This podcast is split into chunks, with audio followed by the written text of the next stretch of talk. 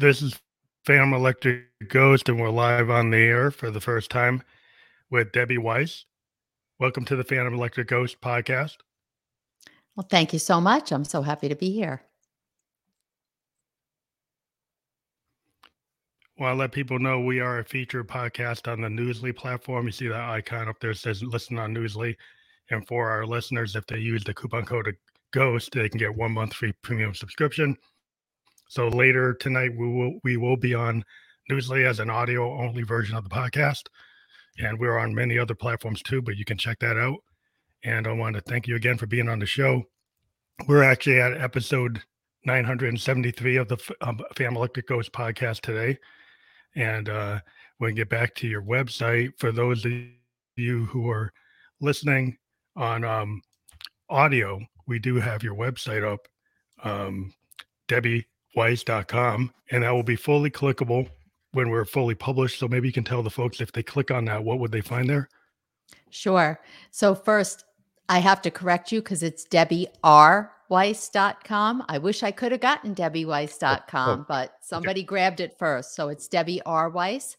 And there's everything there. There's a wait list for my coaching program. You can click uh, on information about purchasing my book. You can see all other information about me and my social media platforms and and just all the things about me. Everything is is there. That's the hub. That's great. So thank you for the correction. Yeah, it does say R. I just missed that. Sorry. And um, want to let people know that we also have your topic today that we were going to talk about, like shifting your mindset. So that's what we're going to kind of focus on. Um, and maybe you can kind of give some background, uh, maybe as as you know, tell you tell the audience a little bit about yourself as an author, and then maybe we'll focus on shifting your mindset as the topic. Sure. So I've recently published my memoir on Second Thought Maybe I Can.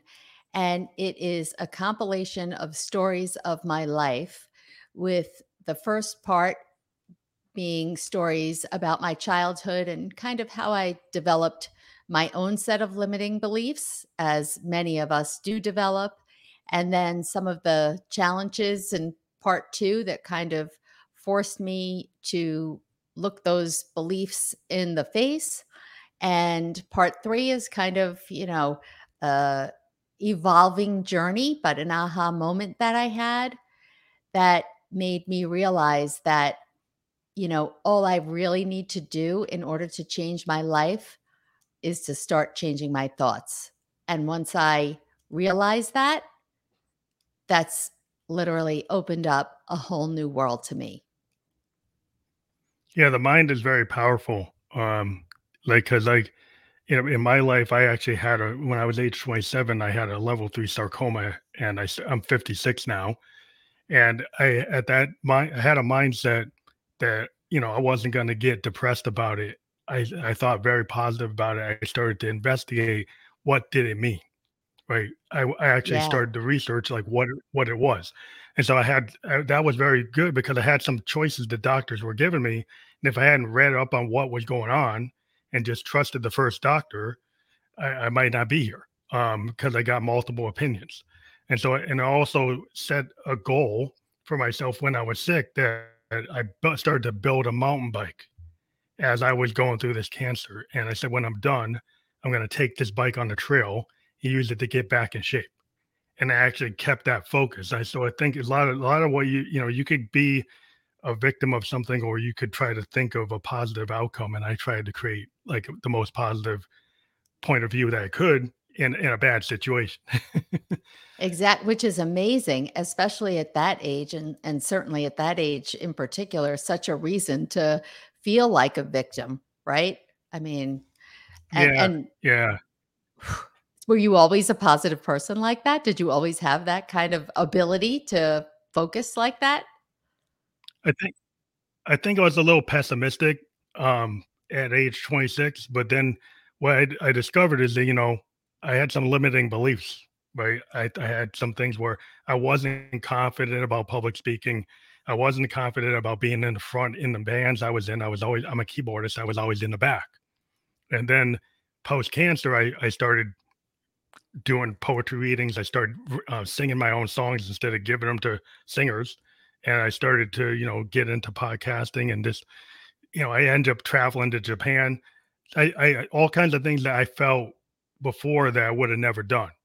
I exactly. decided that if I can survive that, that I should have a more positive outlook or try things that I was fearful of and kind of hit it head on. And you don't have to have a crucible moment, but you do have to kind of change your mindset. You know, you, you have to have some kind of thing that makes you do that. So I'd be interested in um talking about like uh excuses that you know that some people you know reasons why you can't do something. I think sometimes when you go through a crucible moment, you find a way to get around it. But you know, I don't think you have to. Everybody has to get cancer to, to make right. a change in your life. Let's hope not. Anyway, right? but that's that's amazing, especially especially at that age. Yeah, I I, I didn't know it. I, you know, that's the thing. I didn't really discover that truth until I was around 50. And when I was 50, I kind of uh, had a bit of an aha moment where I realized that I had been living as the victim or having this victim mentality mindset my whole entire life. And I never realized, I never knew there was another way because I just didn't have awareness, enough awareness to like pull back and realize what I, I had been doing doing, to me, it was everyone else's fault. It was the mm. fault of a person or a fault of different circumstances and struggles that I faced in my lifetime. And I just assumed it is what it was. This is my journey. You know, these are the crappy mm. things that happened to me. And what choice do I have? Like, this is my lot in life and I'm just going to live it out until my days are over because what other option do I have? And when I realized, no, that's not true, you know, it's an evolution, it's still evolving. And like I said, I kind of came to that when I turned 50. And in, I don't know, three weeks, um, three weeks from today, actually, I'm going to be 60. So it's been a mm. 10 year evolution. And, uh, you know, I, I don't think you ever stop evolving, or hopefully you don't ever stop evolving, right? Yeah, I think it like you know, even from 27, it is a constant evolution. Because one of the things I find is like people always want to know when you're done. It's like I don't think you're ever done. Like as an artist, mm. like I'm never really finished until I can't pick play the keyboard anymore. Until I can't play the piano, it's like I'm not done. Right. And the way I look at it is um, you know, the things you get scared of is like, oh, well, let me try something that I'm not that good at. And I think a lot of people have a struggle with that because they they want to stay in the comfort zone, even if it's something that's like you know not good for. Like you could be in a codependency, but that's comfortable for eh, for you rather than trying to change. You could just say, well, all I want to do is play Chopin, and I'm not going to do that, and I'm never going to do anything else. And then then exactly. like, well, you're kind of limiting your opportunities. Like like when you cho- choose to do something that you're not the best at, you might fail at it. You might make mistakes. And what I look at is like happy accidents, the way I look at it as a producer, to me, create some of the best music that you can make instead of trying to strive for perfection. That when you actually let go and trust yourself and willing to put something down that's not perfect, that a lot of those times is like the third or fourth take is better than the hundredth take what exactly. I found is like that a lot of people are not willing to deal with that. They were like, well, there's, I gotta, they'll never show anybody or they won't go forward with it unless it's something that totally, to me, is like way, it loses a lot of its authenticity. Like when you try to spend all your time trying to make it perfect. And is there perfect? Like, you know, perfection just doesn't really exist. And yeah. I, I think what you said about, you know, stepping out of your comfort zone, that is the hardest thing to do. Or at least for me, it was the hardest thing to do and still is difficult. But now I know, just like you said earlier, when you started public speaking and doing poetry readings and doing all those things, your whole world changed, right? Because you opened yourself up to all these opportunities that you never would have if you just stayed in your safe little cocoon of a comfort zone. And when you try new things, I think, especially as we get older, too, right? Like you're a musician and you've been doing it your whole life. So you're really good at it. When you try something new, you forgot what it's like to be a beginner, right? We all forget because now chances are we've got something that we're pretty good at or we've been doing for a living or as a hobby or whatever. And, you know, we have to think back to we were once a beginner at that too. And what did that feel like? And look at where you are now. And that never would have happened if you hadn't walked through your fear and given it a try. Yeah, I think it's like the, the, the I can't, you know, you have to switch it, like you said, to I can. And a lot of people, it's like it's like they don't realize it's not really somebody else that's stopping them. It's like you are stopping yourself. You like I always like the Victorian po- poets because they talk about the looking glass, right? They a lot of the poets from from like you know you, th- you think about um I don't know Longfellow, Hawthorne, Lord Byron, uh, Wordsworth. They they were all talking in in in, in this idea of like self reflection and mm-hmm. and the things that you're kind of scared and they used to put all kinds of layers on it to be indirect right but then you kind of could go through it and see what they're really talking about and i always thought that that was you know, unweaving their layers and trying to get to the core truth i was like wow that's what if you didn't have the layer and just went right direct to to what exactly you want to talk about so i started really studying that and trying to be more authentic and going for stuff that was like less layered, less masked, you know, less have it, you know, and that's harder to do because then people like, oh, wait, is this song really about you? Then you're kind of yeah. putting things out there, and you know, songwriters can kind of like to be authentic, you have to give a lot of yourself, and then you could get hurt because it is a lot of you.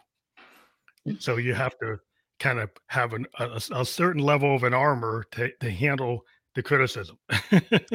yeah, that's, you know, funny you should say that because when I was writing it, like I said, my book is a memoir. The things are deeply personal. You know, there's stories, some that even my closest friends and family didn't know. And that's scary as anything to put that out there and realize that people are reading this and like seeing seeing me, seeing my inner thoughts that I didn't share with anyone. You know, we all have these things that go through our heads. And like I said, even with our closest loved ones, you're not sharing every thought. But in this book, I tried to be honest and, you know, write what I was thinking in the moment. And, you know, it's funny when I was writing it, now, obviously, I was writing it with the idea that someone was going to read it, but I don't think that the connection really mm-hmm. struck me until I went and I recorded the audio book. Oh, and man. I was in a you know a closed sound booth and I couldn't see. It was like two to me younger guys like maybe 30 and I had just finished recording something really personal and I open up the door and they're just both standing there staring at me. And I'm thinking, oh my goodness, this feels awkward. Yeah. and I that at that moment I realized what I was actually doing. Yeah. And it was scary and it still is scary even with you know some acquaintances and stuff in town they're like oh you wrote a book i can't wait to read it and i'm thinking oh, do i really want you to be reading that i don't know yeah that's like like when you when you first start you know if you uh, are a musician you have to deal with your producer or recording engineers and you get really personal it's kind of like that booth moment because like you go and you put something down and you're kind of in the moment like we get into this like i'm in the flow state or I'm in yes. that stream of consciousness. I kind of get in a zone and I'm not really yep. paying attention to other people. And then suddenly they come out like, oh, and then oh. you got your recording engineers like looking at you like, is that true? Is that things like, well, you know, I'm an artist. Come on. So you, yeah. you, you kind of play it off, but it's like, but it's like, you know, it, it is like when you start to reveal that and you say, well, how is my, how's my best friend when I was like 10 years old going to re- take this? how's my mom yes. or my grandma, how they going to take it, you know? So he was like, but you like as an artist and an author, I've talked to a lot of people who are like creators. That is like the first step of getting that to, into reality, getting something out of your head, in your heart, and putting it out as a piece of work. That right. that a lot of times is the stuff the stuff that stops people. You know, they they they stop because like, oh, I don't want I don't want to show anybody this. And I've taught I've run into artists. They're like, the best song they have, they don't want to put out. Right, the best song because it's too personal, it's too too raw. And I'm like, as a producer, I'm kind of like, you gotta, this is the one. You know, all these other ones are nowhere near what this is. And exactly. and a lot of times people are very scared of that. Even people who've been doing it for a long time. It's like the one song is that you got to push them. Sometimes they're like, it's like, yeah, that that's it. That's it right there. but let's face it, that's what the audience wants, right? I mean, that's what they want. They want to know you. They want that authenticity. And that's where you're going to connect with other people when you're vulnerable. But it's it's still super scary. Sure. But that's that's what pushed me. I had one story in my book that wasn't originally in my book because it was something that I was extremely ashamed about that really nobody else knew. Maybe one other person in my life knew about 80% of it, but other than that, no one knew anything. And I didn't have it in there. And one day I actually, I don't know, maybe I was either meditating or something, and something popped into my head that was something like, you know, you have to, you have to tell it. You know, you have to tell it. And I reminded myself, what's what's the reason I'm doing this in the first place? Right. And it is to let other people know there's another way, regardless of what's happening. And if I don't put everything out there that was truly going on, you know, maybe then I wouldn't be connecting with someone that I might have if I didn't reveal this story. It was about money. So if I, you know, there might be people out there who are thinking, Oh, yeah, but she has no idea. Easy for her to say, right? She has no idea what I'm going through or what my money situation is. Or, you know, it was just one more level of connection around a topic that I I think is typically shameful you know mm-hmm. if you don't handle money in a good way or you find yourself in a in a position that you know whatever it is. And I thought, I've got to do it because otherwise, I don't want to say I'm a fraud, but I'm I'm not yeah, I'm not being completely honest with myself or or my audience. Yeah, that's the thing. Like like the authenticity thing. You know, I always talked about like with an honesty, because a lot of people will try to just clone what's popular or clone what they think people expect. So they'll parrot what people what the the face that or they you know people have these masks you put on a mask and that's the public face that everybody sees and that's what people are used to and then suddenly if you actually show them who you really are because you finally get to the point where they, you want to tell the truth there's some people they maybe can't handle that because they like like the 25 year old version of yourself yeah. and you were always using that mask and then you finally take it off and then they're like oh I don't know if I like this person. yeah. I didn't know that about them. Yeah. So it was like, that's the, there's always like a risk, but there's also like benefits of people that you're going to, you know, find, you know, it's going to, the law of attraction. I think once you start to reveal and like what's been holding you back, then things, you get opportunities. Like, Absolutely. like for everything that like seems like a negative, there's a lot of positives. There's a lot of things like once you, come to terms with that. You know, you, it's like therapy. Like a lot of what I do with music is it's like it, it, it it's total therapy, therapeutic yep. to to to be an artist and actually put something out, put it down, and then it's kind of there. And then I, I put it out there, and then I got to handle it and and figure out how to how to how to shape it into something that's like artistic. But I think that's that's the moment when you realize that you can you can use that and I've talked to a lot of therapists. It's like, well, art therapy is a very positive thing to show people how to.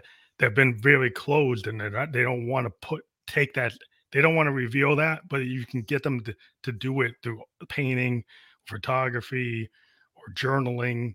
Or then people was like, "Oh, I want to write a book, or I want to I want to paint this painting, or I want to write this song. I want to do get into acting, and then kind of take that and channel that feeling, the feelings into like acting, doing you know theater somewhere. And it, it, it's a lot of that capability that people have. Like everybody can be creative. It's not you don't have to be Orson Welles. You don't have to be, you know, somebody big.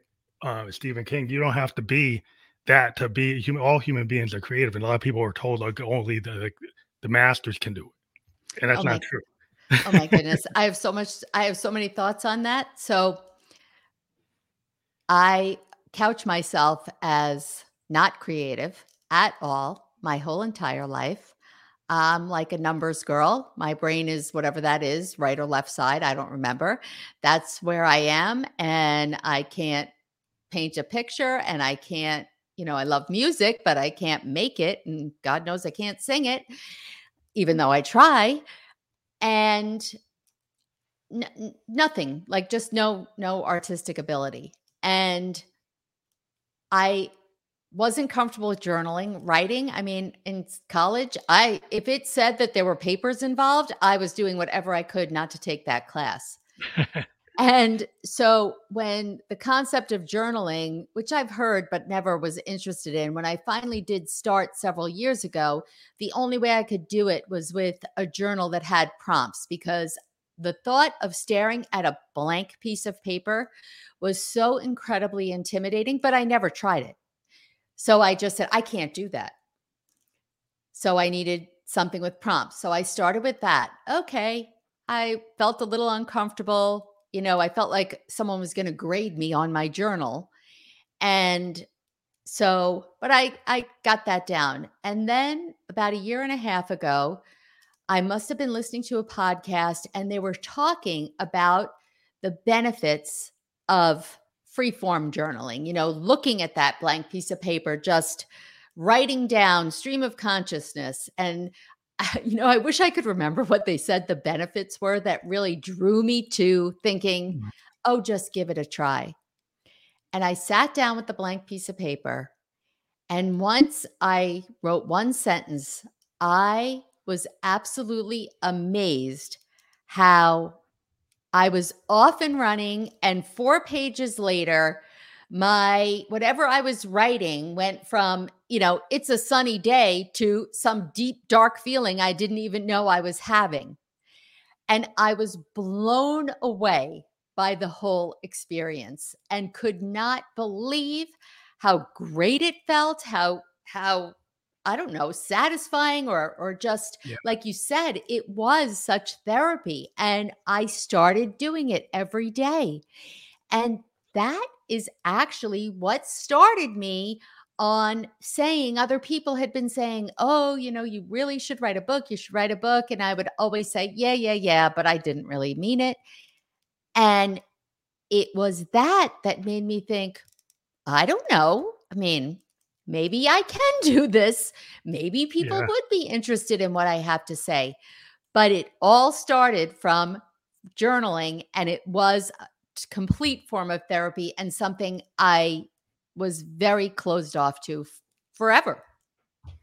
Yeah, a lot of artists I deal with by you know being an artist, a lot of what I like is I'm not I mean I can read sheet music, but I'm not really into it because mm-hmm. like I'm a creator. So what I like to do is that flow state, that stream of consciousness. And I find as I get older, uh, that that um, and I read a, a lot about uh, some of the great people like you know, Hendrix and Morrison and and uh, Neil Young and Frank Zappa. They they all believed in this kind of flow state, stream of consciousness. Just put the recorder on, just put the track on, and just play. And if you do that, and you're you trust yourself, you'll find that all these deep things just come out. It's like the idea the Victorians had about the muse that mm-hmm. as artists we can channel. You know, I think all human beings can kind of channel into that muse or the universe. And it sounds kind of hippie thing, but it's true. Like we, a lot of writers will find, yeah, you can you can do the flow chart. I mean, you can do the outline, but when you're in that flow state and you just start putting something down, it is very significant the things that you can come up with that without without all the planning. Not that you don't do planning, but there's a lot that can come from that stream of consciousness. And even if you have a set arrangement as an artist, I can have a set arrangement. But if I kind of go with what my flow state gives me, I might change that arrangement because I came up with something better. But so I don't have to be tied to it. And that's where people kind of get they think they got to be tied to their structure. And a lot of art is very unstructured. And it, it comes it comes from like subconsciousness, it comes from the external and internal, and this way that we our brains can and our, our artistic self or can do that. And some people just don't understand how it happens, but you don't have to all understand how it happens to actually do it. You can just get into it. and it's amazing. I tell everyone, don't ever. I, I uh, try not to say anymore that I'm a numbers person because I'm shutting myself off to another whole side of myself that I didn't even know existed. And even with the art, I went to a spa and they had like, you know, different art classes. And I got to tell you, I was petrified, like petrified. This is just for fun and relaxation, no judgment, free judgment zone. I walked into there like I don't know what I thought was going to happen to me. And, you know, I felt like, oh my goodness, I don't even know how to mix the paint and clean the brush. And I'm looking around everybody else. You know, I'm I'm comparing myself, very bad thing, mm-hmm. to everybody else around me. And when I finally relaxed and said, Deb, you're going to bring this home and you can throw it in the garbage. Like, yeah. what do you care? and I just got into it and got out of my head. I loved it. I thought, oh my goodness, here's another form of therapy, basically, yeah. but in a creative way that I never felt that I possessed before or that I would enjoy. And there's nothing more exciting than discovering things about yourself you never knew existed. Yeah, I think it's it's a it's a journey that a lot of people they they come to because a lot of times as a kid, you know, when you're very young, you might not have that limit. You might not have that limitation. You might say, "Well, I'm going to try this. I'm going to do this and do this," like because nobody's telling you you can't. Right. Then as you get older, people start saying, "Well, that's like, oh, you know, being an artist, that's kind of childish, or that's like that's not too optimistic, or like why should you do that? It doesn't make money. It doesn't do this. It doesn't do that. Like, but the thing is, like, it, if it's heart satisfying, if it's soul satisfying, why not do it? And I found a way just to always integrate art. You know, my whole family, my daughter's a graphic artist, and I mm-hmm. didn't put like tell her like well, you got to go to college and go find something real, because I right. respect that that's that's a real profession. She's a she's an art director now. She does, you know, she found a way to to monetize it. But that wasn't the point. She just found a way to get into it because she loves it and she's doing what she loves. And my wife's like into, you know, she's she's a public speaker and she writes her own memoirs and things. But we've been a very, you know, art focused family, not thinking that it's a bad thing. Yes. Or it's something that you that that's not uh real or it's not something like well you shouldn't go to college for art you need to go you know, get a degree in mathematics or be a lawyer or be a scientist. It's like, why not?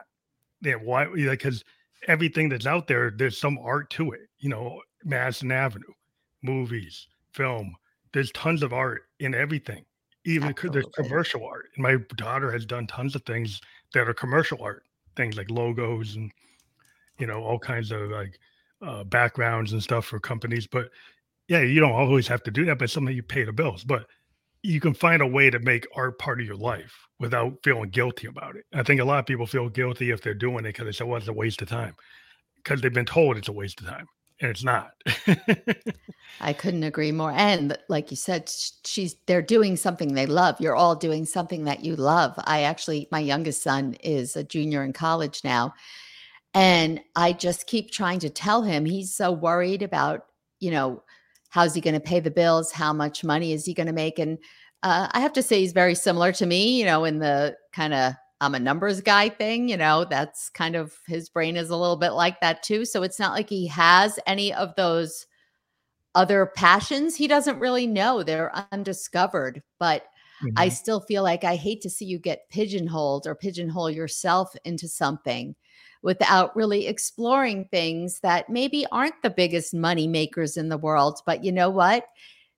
Money isn't the end all be all. If it brings you happiness and fulfillment, what else do you want in life? I mean, yeah, because sometimes your passion sometimes can bring things to you. It's like the law of attraction. Yes. Like if you're into something and you're so positive about it, then that then when you believe in yourself, then other people start to believe in you.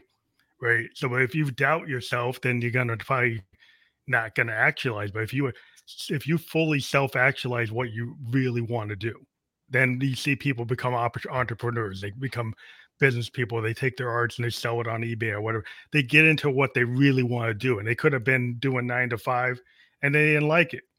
And people told them they should like it. And then they found out they didn't like it. It's like, well, I, am not going to do that anymore. you know, and, and you find a way to uh, you have your passion. And a lot of times today, like people can brand themselves. You know, yes. you can go and create your own brand. And that's kind of like the future.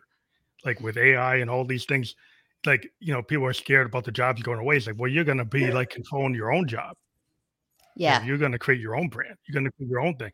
That's kind of hard it's scary it's going to be scary for a lot of people but it's kind of kind of like the future state of humanity is being able to be more self-determinant you know of what you yep. can do. Yeah building building your own brand i'm in the middle of that now and it's uh it's interesting and and scary and fun and exciting all at the same time and something that yeah it was kind of new to me because when i think about building my own brand it just makes me think of um either celebrities or right or you know uh, influencers and I, which, you know, being 60, I'm like, what's an influencer? Why are they influencers and how'd they get to be influencers? I don't even really understand it, but I guess now I'm starting to understand. And, um, you know, it is, it's a, it's a whole new world, but it is exciting. And when I first got started a couple years ago, heading in this direction, I went with, I was heading in a kind of a little bit of a different direction and then auto corrected and I was not self branding. And I think the thing that's nice about self branding is that life is going to take us in different paths. And no matter what path we go down, if you self brand, you're still yourself, right? You still have the same brand with anything else that you do under under that brand of you. Yeah, like I think sometimes you start with a narrow focus, or some people start like very expansive and then they get narrow. Yeah, I kind of started, you know, with the whole idea of this Phantom Electric. It, it, it's a band. It's a it's a music. I'm a music producer, and then I said, well, somebody came to me and said they wanted to interview me on a podcast in 2016.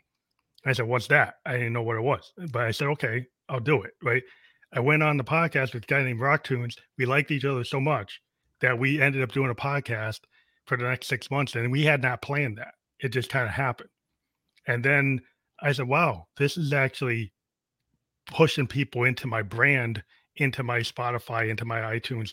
I said, wow, this actually works pretty good. So I started interviewing bands. Then I started interviewing authors and poets and then photographers. And then I started, you know, going into life coaches and CEOs and just started getting bigger and bigger and bigger, went from audio to video. Yep. And then suddenly this thing that was a hobby became like a side gig and it wasn't totally planned but what i think what, what, what you have to do is sometimes you have to be willing to see something that you didn't even realize could be an opportunity and not just say no i think a lot of people look at something and they say no because they, they never did it and they're not going to even entertain it and i think you have to have the kind of mindset to be if something comes along are you going to reject it or are you going to accept it and then obviously you discovered you liked it.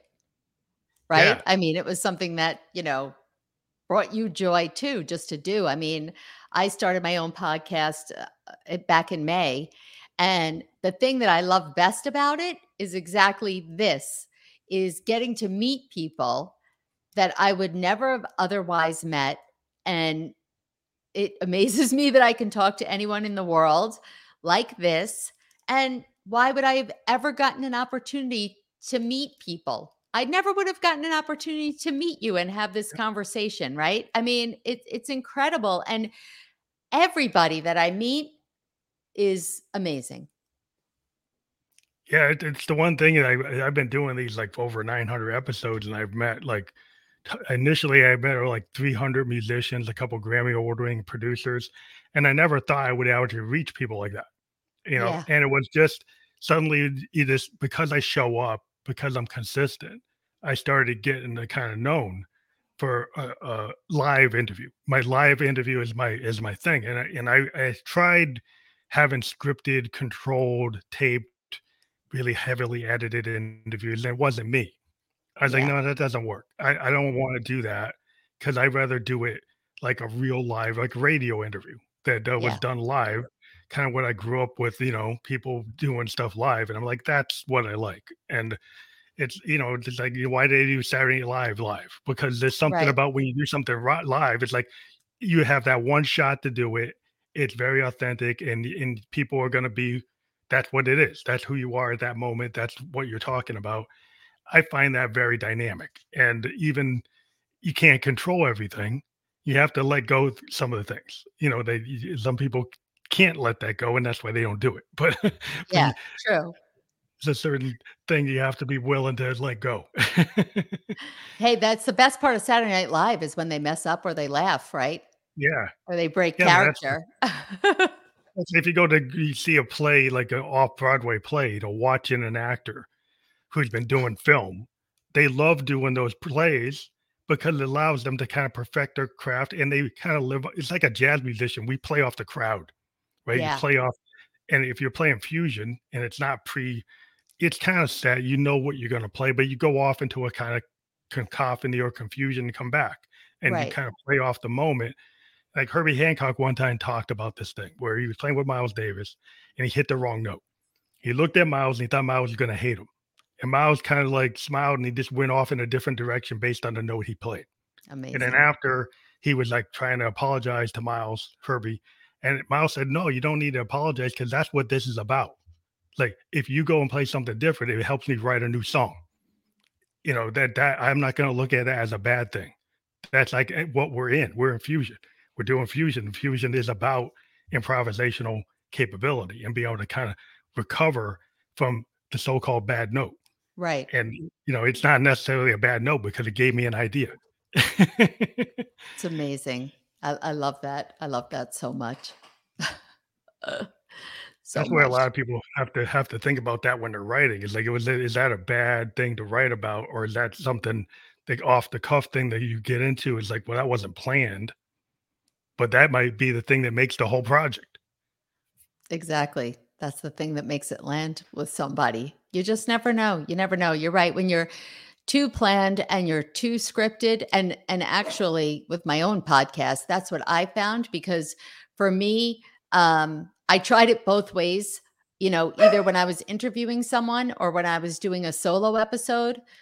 The solo episodes where, okay, yeah, I have the general topic that I'm going to talk about, and maybe I just have like a couple of bullet points, but that's it. And then I just talk, whatever comes to my head, right? Like you said, that feels natural. But then I got in my head, oh, maybe I should make sure that I say these five things and I should have at least da da da da. And now I had a whole outline where I basically had a piece of paper because I wasn't on video and I Mhm. had a piece of paper and you could tell I was reading. Or Yeah. even if you couldn't tell I was reading, it didn't sound natural. It didn't sound, it just didn't Yeah, land. dynamic. Yeah, it's harder to land that unless you can like make people believe you're not reading it off the page, which is like Yeah, actors can do. But not, exactly. but not everybody's an actor, so it's like like if you're gonna do that, you got to practice like some theatrical capability, and so Yeah. that's where it kind of comes in that you know being your authentic self is not a bad thing, but a lot of people we've been kind of told in this age of like all these tools, you know, we've got like you know I got tons of digital control tools that can make my stuff sound perfect. Yeah, But I like they have these things called quantizers. They'll fix my timing. But I think if I go back and I listen to like the Rolling Stones, they're not using quantizer, quanti- quantification. They're letting the, you know, Keith Richards is playing his chord arrangements in a very ramshackle way. doesn't really follow the meter, doesn't really follow a time. It's kind of like it's his own time. Okay. And today people want want want to be so precise that I find it boring. Because if I hear something it's like that, it's like it doesn't have a, a feel that's like a real human being did it because it's not. It's like coming off a machine. And Yep. that machine, some people can like it because it's very predictable. But I kind of like, I kind of like, oh, I don't really like that because I want to Mm, hear somebody with the micro timing little differences yeah, that make you feel like that's authentic, that's real. And uh, I think that's where there's always going to be a place where for human um, people playing. People say, "Oh, AI is going to replace all musicians." I just don't think so because there's something about a real human being they would, as an author, as a as a musician, as an actor. I, I don't think you're going to get AI replacing original human capability. It, I it can I do some things that are boring, you know, maybe create stuff, but I don't know how much of that stuff people are going to like I I like, agree because when I, you know, I I don't even know if it was I mean, I guess it was around, but I guess I wasn't aware when I was writing the book. But even now, when I write something and if I put it in there and it, you know, changes it, makes it sound better because it uses better words and maybe the sentence structure is better. But I'm like, does that really sound like me? yeah, No. And it's never going to sound like me and it's never going to sound like you and it's never going to be it's it's going to lack that yeah. authenticity that it's not going to be able to duplicate. And hopefully, I like think over time yeah. people will start to recognize that.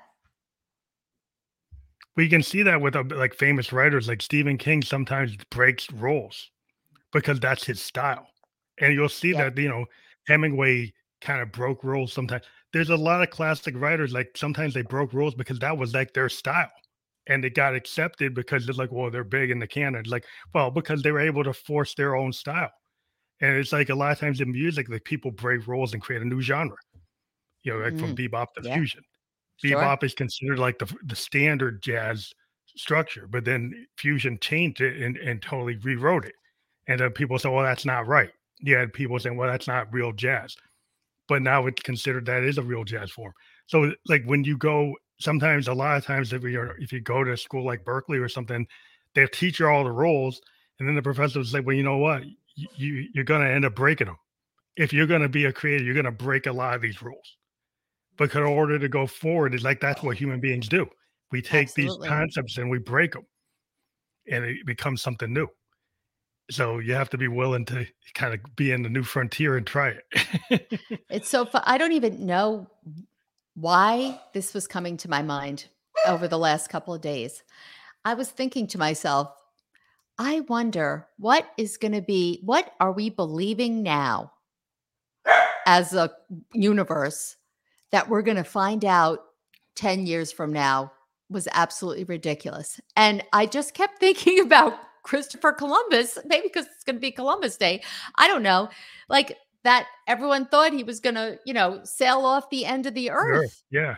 You know, I mean, I wonder how long it took for people to really accept They did. no, the world is round. And now look, we look back and be like, what do you mean sail off the end of the, you know, of the earth?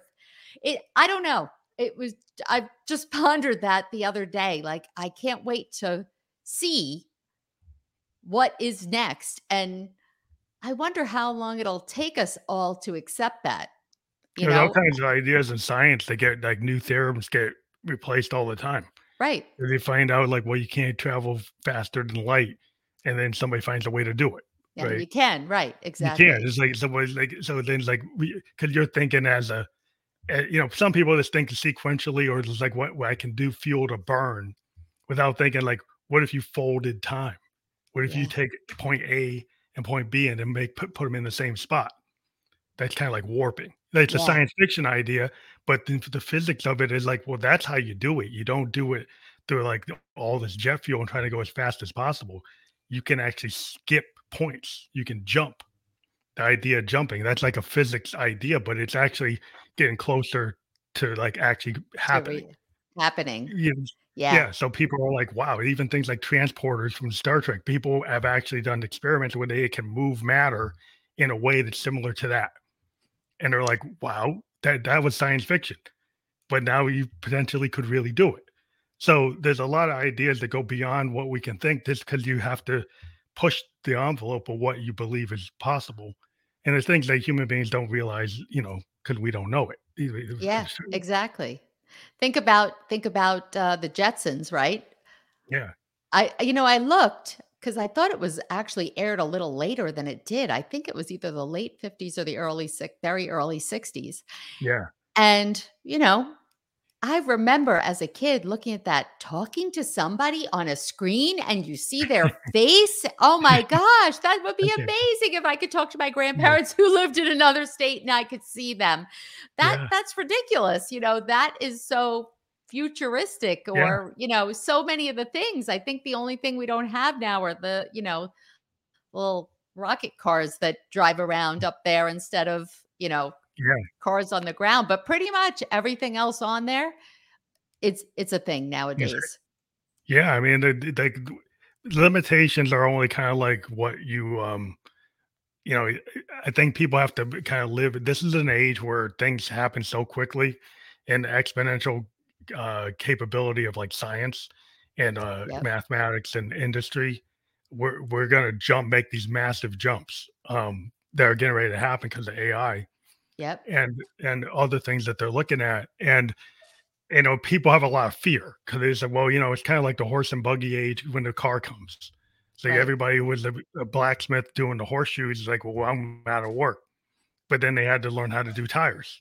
So every job that kind of goes away, there's a new job that comes back. You know, so people are kind of in this age where it's going to shift. And a lot of people say, well, I'm going to be left behind. So you're only left behind if you mentally feel like you can't change. You know, I think that's where people need to kind of put their head is Yeah. they're And willing that's to kind of, exactly that's just what we started talking about in the beginning, right? People being afraid and changing their mindset and stepping through their fear. It's all all of it. I you know, I don't think that um they're they're universal concepts that probably will never go away. yeah. It's, it's just like it's like that how your your life kind of changes, right? Once you discover that you uh you know you can do something that you thought you couldn't, right? Like think then Yes. your daily life, I think people I've talked to on this program are the people who are actualizing, right? They're actualizing, they're doing they're becoming authors, entrepreneurs, business owners, artists, and they're and they're making progress and they're connecting.